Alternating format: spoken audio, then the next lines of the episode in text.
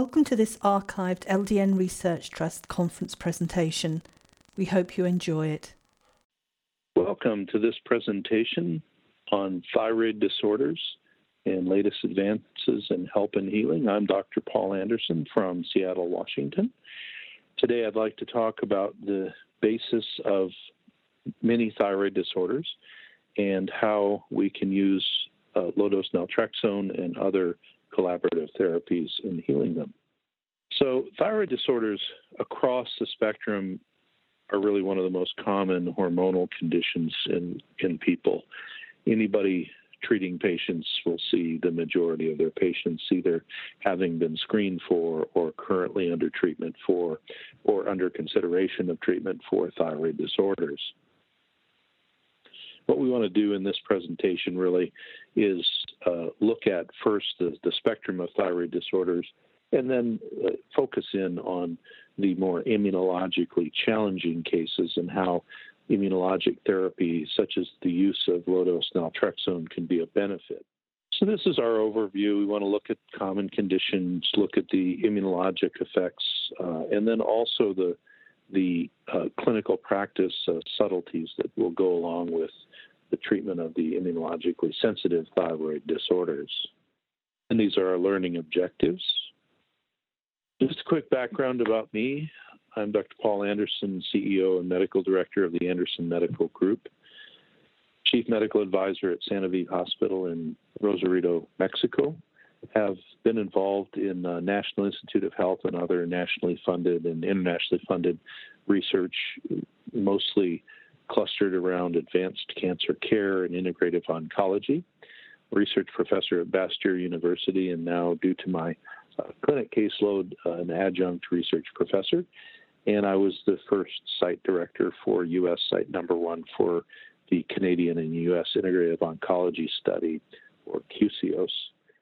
As far as clinical experience and background, when I refer to the patients that we see and our, uh, our either research or anecdotal reports of patients, et cetera. They're the two primary clinical uh, avenues that I work through. The research is done normally through university based centers, but these are the two centers that I uh, generally am most involved in patient care at Advanced Medical Therapies in Seattle, Washington, and then uh, Sanoviv Hospital in Rosarito, Mexico, where I'm a medical advisor. And I also have an online CE service as well. But the two clinical facilities focus on two primary groups of patients. One is advanced oncology patients, but the other are patients with advanced chronic illness or complicated chronic illness. And that's really the setting in which the majority of my experience with immunologic thyroid disorders and complicated and comorbid thyroid disorders has come from over the last few decades working with patients. Probably a great place to start, and I know that this is largely a review for most of us, but just quickly to move into thyroid uh, physiology and biology, and then and then pathophysiology. We all had to learn about the uh, histology of the thyroid glands and the follicles and the colloid and, and their uh, their operation in the synthesis of thyroid hormone. And we we know that we have the the stimulating effect of TSH on all of the synthetic areas, and we know that we synthesize the thyroid hormone on thyroglobulin, sort of the base molecule in both the colloid and the follicles. And then essentially what we're doing, of course, is adding uh, tyrosine uh, and iodine together, and we're doing that usually four times to make the T4 molecule.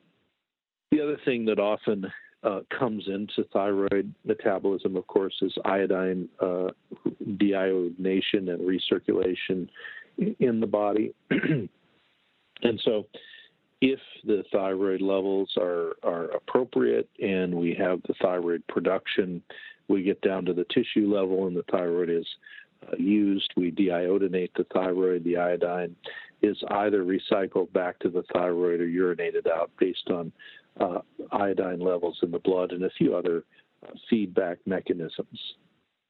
The other thing that we're all intimately aware of, but bears repeating is the cellular activity of activating thyroid hormone. And this is normally considered to be the conversion of T4 to T3. Now, in the representation that's drawn here, you've got a couple of things. On the outside of the cell on the left side, you have uh, T4 and T3 individually presenting themselves to the cell. Now, T4 is largely what is made when we produce it from the thyroid and uh, and is exported as T4. A little bit of T3 is made there. The liver can peripherally convert T4 to T3, and we export T3. But what's not made peripherally through the liver or or the thyroid proper has to be converted in, in the individual tissues, and that's of course marked in uh, in there right straight in the middle through 5' deiodinase, which is a selenium dependent enzyme. Uh, that takes one of the iodines off and turns it into T3. And then, of course, T3, triiodothyronine, is able to activate both the mitochondrial receptors and the, the nuclear receptors in DNA. And as we know, the T3 operates the mitochondria and the basal metabolic rate. And then the reason for the nuclear receptor activity is so that the T3 can go and uh, help with nuclear activity, protein formation, and cytokinesis. Now, there's one other thing uh, that is receptor based that you see at the very top, and that is that there's a T3, a discrete T3 receptor on most cells on the outside. So, one of the reasons to have or need T3 and why it's so important is if the thyroid's not making very much T3 or the liver is not making a whole lot of converted T3, then the T3 external receptor there on the top of the cell is slowed down. If it gets slowed down, both glucose and amino acid uptake are also slowed down. This is important because if you think about it, this is feeding what T3 does inside the cell. The glucose goes right to the mitochondria, and then the amino acids go to the nucleus and are involved in protein synthesis and cytokinesis. So one of the problems that occurs in thyroid syndromes and resistance, et cetera, is if there's not enough T3, if there's a lot of blocking agents to the T3 receptor, the cell essentially is trying to speed up with no fuel. And that creates a, a, a lot of stress on the cells, and that creates a lot of our more unusual thyroid disorders that we see. So, just very briefly, what could interfere with that external T3 receptor? Well, reverse, reverse T3 is one of the agents, and we'll talk a lot about that. But also, it turns out many medications, including opiates, are downregulating of the T3 receptor. So, at least theoretically, based on the opiate uh, antagonism of the exogenous T3 receptor, uh, something like naltrexone has a potential to actually reactivate the exogenous T3 receptor. So we all have learned about the common thyroid dysfunctions. The autoimmune thyroiditis, myxedema without autoimmunity, thyroid resistance syndrome, which is usually either a conversion problem, a T3 uh, reverse T3 elevation, or both and of course Graves' disease, and then system cancers. We're really going to focus on the more immunologically based uh, thyroid problems that are listed here. In, especially in our patients that have complex problems or seem to have thyroid issues but don't really have a clear screening test, such as the TSH is maybe looking okay or a little high normal and the, the free T4 is looking okay we will generally back up and run free T3, free T4, and reverse T3 if those haven't been run. And we will also, based on their symptoms, run their antibodies. Now, normally uh, we don't run TSIs unless we're seeing Graves like symptoms, but TPO and NITG antibodies are run uh, universally on our patients that have uh, what look appear to be borderline uh, thyroid problems or we may run all of these in people who are treated currently for thyroid, but are having atypical responses, which is very common in the chronically ill. And this, of course, is just a quick rundown on the main players, and we all know what they do. The one I will say that, um, you know, because I've been working with patients with, with thyroid problems for probably the better part of 25 years now, um, The reverse T3 measurement has been available for a very long time. I will say that initially, a number of years ago, I started to use it, and I actually abandoned the use of reverse T3 because, frankly, the laboratory technology just wasn't very good. And it was one of those things where you, you know, it's it's the best theoretical idea, but the laboratory assessment hadn't really, it wasn't a very sensitive test back in those days. And about uh, 10, 11 years ago, the technology had improved and we started using it again. And in, and of course, nothing I'm talking about here is for your simple cases, but in the chronic case or the case that's borderline or the case that makes no sense or the case that uh, comes from the endocrinologist and is getting increasing doses of uh, T4 medication and diminishing return, I have found sometimes the most high payoff in adding reverse T3. It's sort of like adding free T3 to your free T4 to see if there's conversion issues.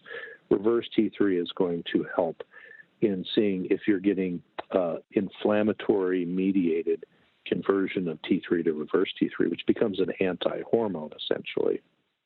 And then, of course, the thyroid antibodies. And as I said, we um, screen these and uh, of course, anybody with symptoms. And then in our chronically ill patients who are on thyroid or whose labs are equivocal and they haven't had antibodies checked, we, we always do that as part of our panel.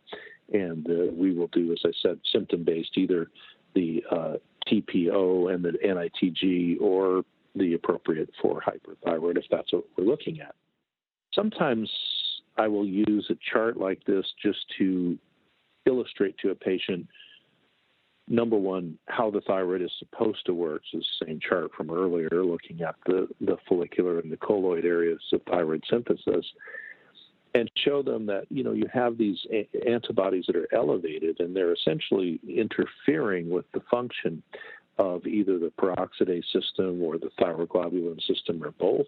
It is very common in sicker people with hypothyroidism uh, or if they have uh, a, a, grave situation, usually the TSI is actually attacking uh, the TSH system and ramping it up. So sometimes it's helpful for the patient to understand why in the world am I having all these symptoms? What's going wrong?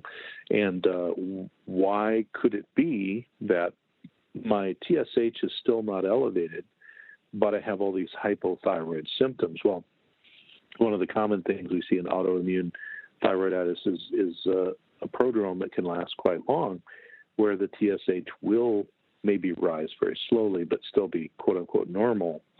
But their actual metabolic activity goes down, and it's because there's a slow burn of decrease in uh, ability to produce uh, T4 and T3. This is a common uh, question that I, I receive from patients and other practitioners. Um, and I think this is really where the, the more broad immunologic uh, therapy for thyroid problems would come into play.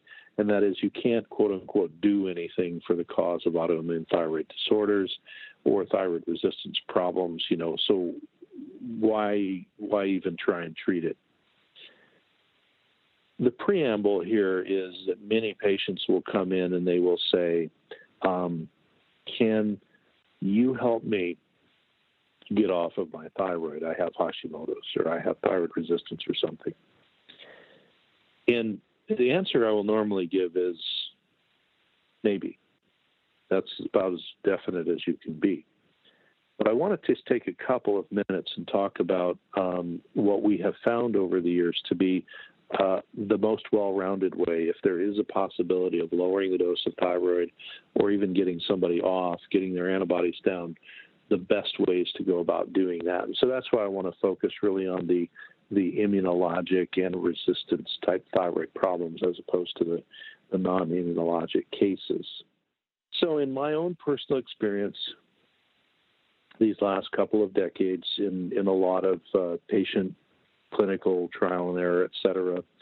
In some Graves cases, some Hashimoto's and thyroid resistance cases, you can do something. Now, what you can do depends a lot um, on how long the patient has had the immunologic assault, uh, how badly they are affected physiologically by the either excess or deficiency of the thyroid hormone. and uh, and a number of other comorbid factors. So the first thing, uh, and and from the patient's point of view, of course, patients want what? They want this to work immediately with the least amount of uh, trouble on their part, of course, and that's something that, uh, in my experience, takes a lot of uh, priming and preparation with the patient, where you need to speak to them uh, and you need to let them know number one, if we can do something, it might be modification of your thyroid disease, meaning it, it's easier to treat, lower doses, etc. Or maybe we might be able to get you off medicine or on a very low dose, etc.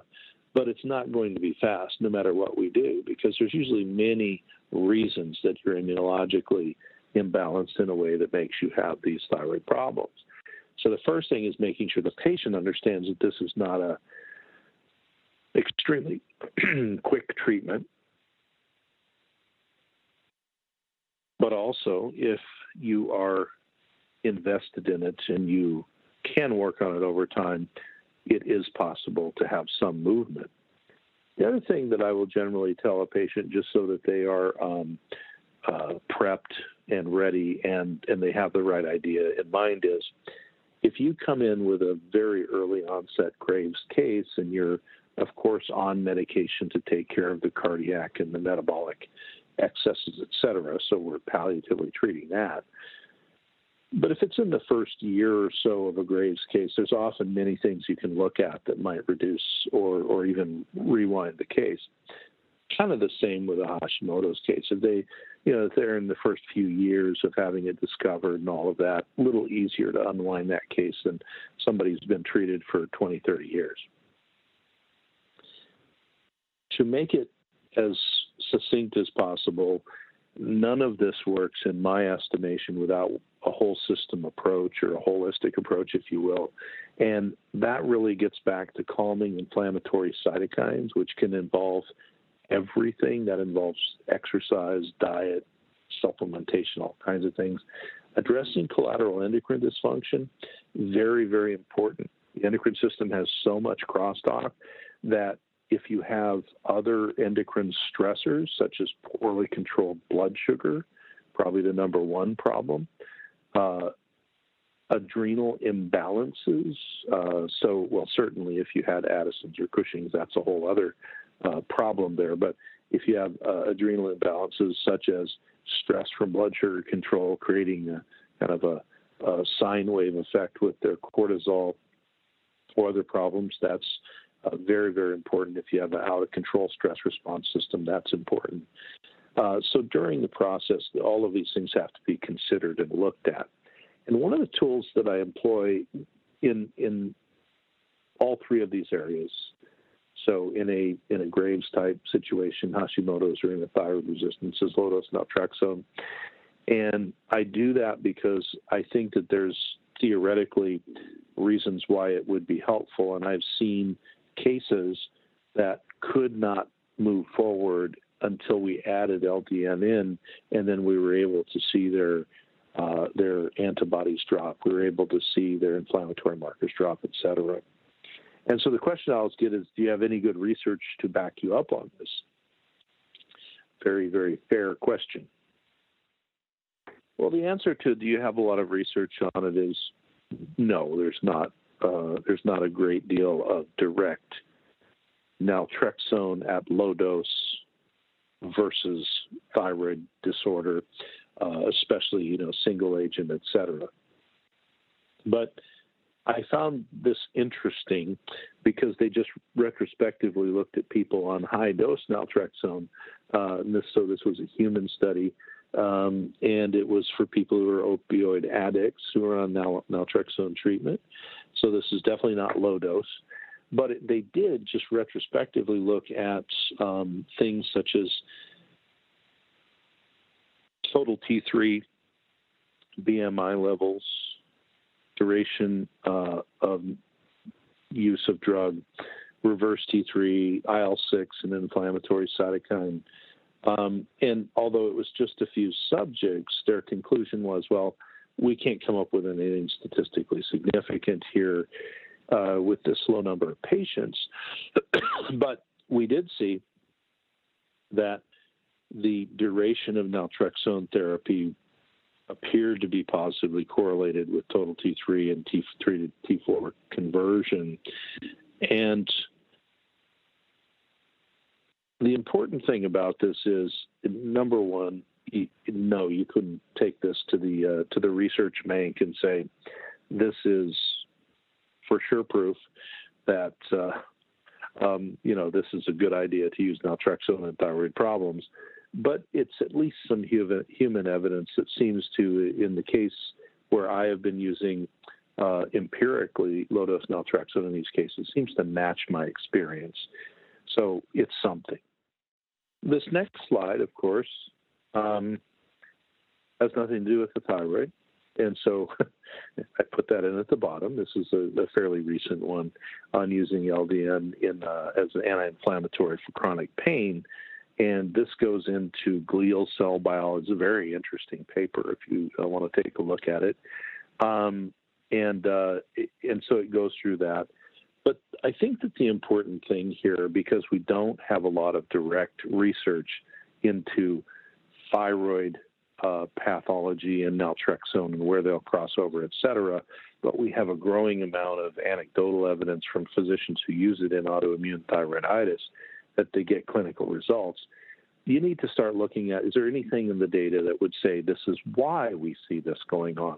Well, one of the things that's brought up in this paper is that, again, if one of the more important targets that we're looking at in the comorbidities around thyroiditis that is immunologically or resistant based is uh, inflammatory cytokines, which is true, then if naltrexone can be shown in one part of the body to manipulate inflammatory cytokines in a positive manner, probably in other parts of the body would as well.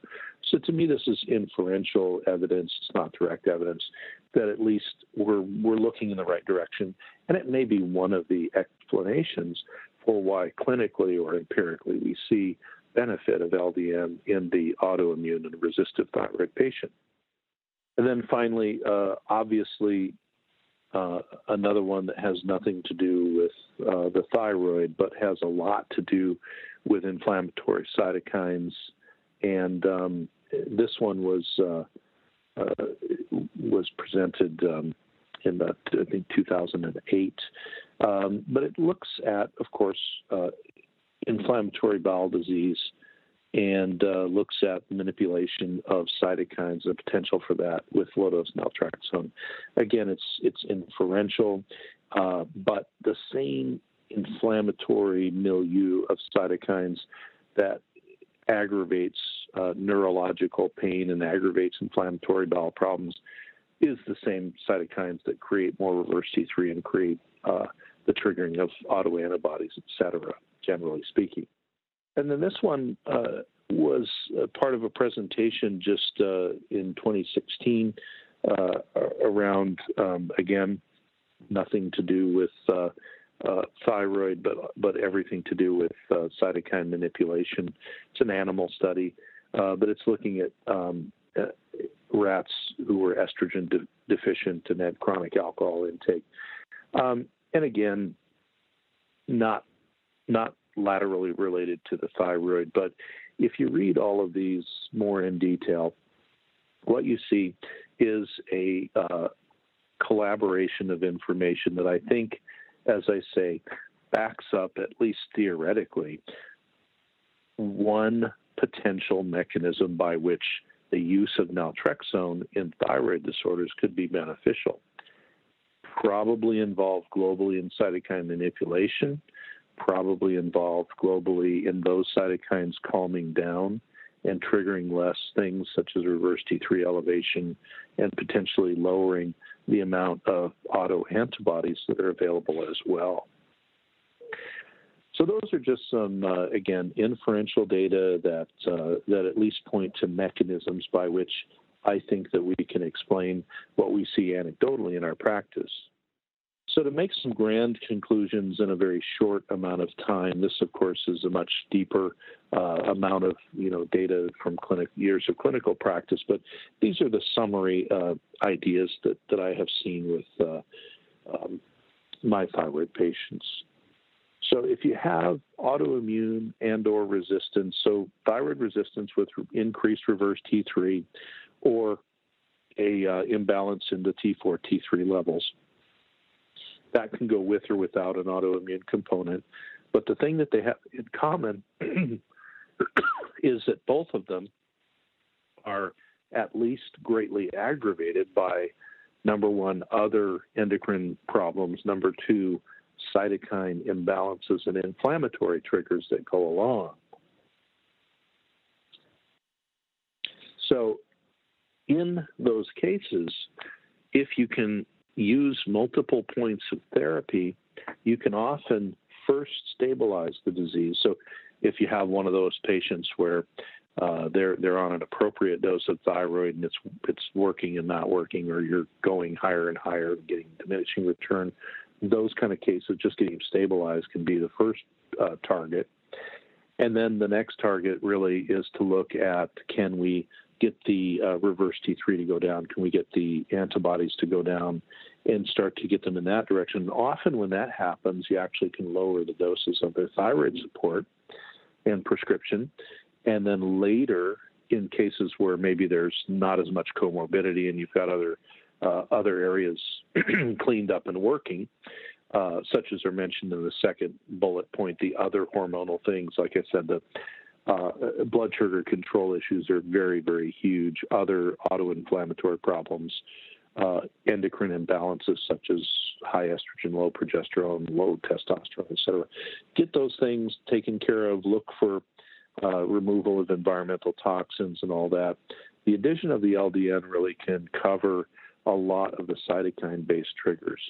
And so while it doesn't work as a single therapy, I've seen it, as I mentioned earlier, really open up autoimmune thyroiditis and resistive thyroid cases we were really stuck on. And the single addition of LDN uh, essentially helps the patient break through a level of uh, impediment to uh, to healing. So, in most people um, in autoimmunity, I will dose them in one of the one of the two uh, dose strategies that we have here. Uh, in people who are very reactive and have very um, uh, you know sensitive constitutions, and they you know they come in and they've had all sorts of trouble, and they're very, very sensitive to every medication they've ever been given. I go a little slower. So I'll give them a milligram of LDN for one month. Then in the second month, based on how they did in the first month, I'll go between one and a half and two and a half. and again, do that for a month. And then on the third month, usually we're working up to the 4.5 milligram terminal dose in people that I feel a little more stable, the the normal strategy I call it alternate strategy, but the normal strategy that most of us have used is 1.5 milligrams for two weeks, then three milligrams for two weeks, and then 4.5. And if you know, in a sensitive person, they may push it out to one uh, one month steps, but generally a little faster ramping up. I do tend to see just this is a empiric observation over the years that. Uh, as opposed to say my cancer patients who generally can ramp up LDN quite quickly. Some of the autoimmune patients, you have to go a bit slower. And the other mitigating uh, effect is I normally have patients dose the LDN in the evening. Uh, and I tell them, you know, initially you may get some vivid dreams, you may have some other things. But if they come back after a week or two and they say, I'm having, you know, a lot of nightmares or it's disrupting my sleep, et cetera, I'll have them move their dose to the morning. If if the sleep problems, et cetera, are still going on with morning dosing, I'll, I'll just back off on the dose as well. Now, one caution one caution is really uh, the use of LDN concurrently with opiate medications, as we all know, because they're inimical pharmacologically. Now, it is low dose, uh, so technically shouldn't be as much blockade effect as high dose would have. But in my years of working with patients with opiates and and uh, notifying them of the potential interaction and having them want to try LDN anyway, ten to twenty percent, you just you just can't use them together if they've tried as they have breakthrough pain, and 80 to 90% actually you can find a dose that they won't. Most important thing is really two factors. One is you have to disclose it, uh, you have to consent the patient that there's possibility of breakthrough pain. And uh, and if you're giving them uh, a uh, slow ramped up dose, they must follow it explicitly and let you know if they're getting breakthrough pain. That said, if they consent after all of that uh, notification that you've given them, then what we find has worked the best is uh, we start very low and we make the steps very slow. So we'll we'll have four weeks at a dose. Now, this is uh, not something that's published anywhere. This is just clinic uh, clinically applicable uh, dose strategies that I have learned over time if somebody is just on periodic uh, opiates, I will often uh, start them as on the previous slide, just with a milligram for a month and see how they do. And let's say they're using their opiates twice a month or three times or four times a month. We'll meet again before we change the dose and say, well, when you use the opiates, did you have the same effect, et cetera if the patient is on some sort of long term opioid therapy, and uh, we discuss this a lot more in the setting of cancer, but sometime in your autoimmune patients, they may be on longer term opioid therapy. I may start at a half milligram. I may actually cut the previous slide's dosing schedule in half and do a half milligram for a month and see about breakthrough pain and just ramp up very slowly. One thing I will say the, the 80 to 90 percent who don't have breakthrough pain, sometimes they can't ramp up to the full 4.5 milligrams. They may level out at one or two or even three milligrams. And if they go above that, they have breakthrough pain. So there's actually a threshold you can find. As long as you have a competent patient who understands the deal and knows what breakthrough pain is and and uh, knows that the reason you're going very slow is that you're looking for that, um, my experience has been it's it's very safe to do. But if uh, if they don't want to consent to the potential for breakthrough pain, uh, we just move on and, and do not use LDN as a therapy with opiates. Again, I'm Dr. Paul Anderson from Seattle, Washington. It's been my pleasure talking to you today about the use of low dose naltrexone immunotherapy in thyroid conditions. Thank you very much.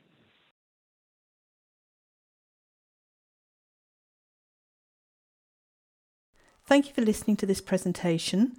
All past conference presentations can be found on our website www.ldnresearchtrust.org.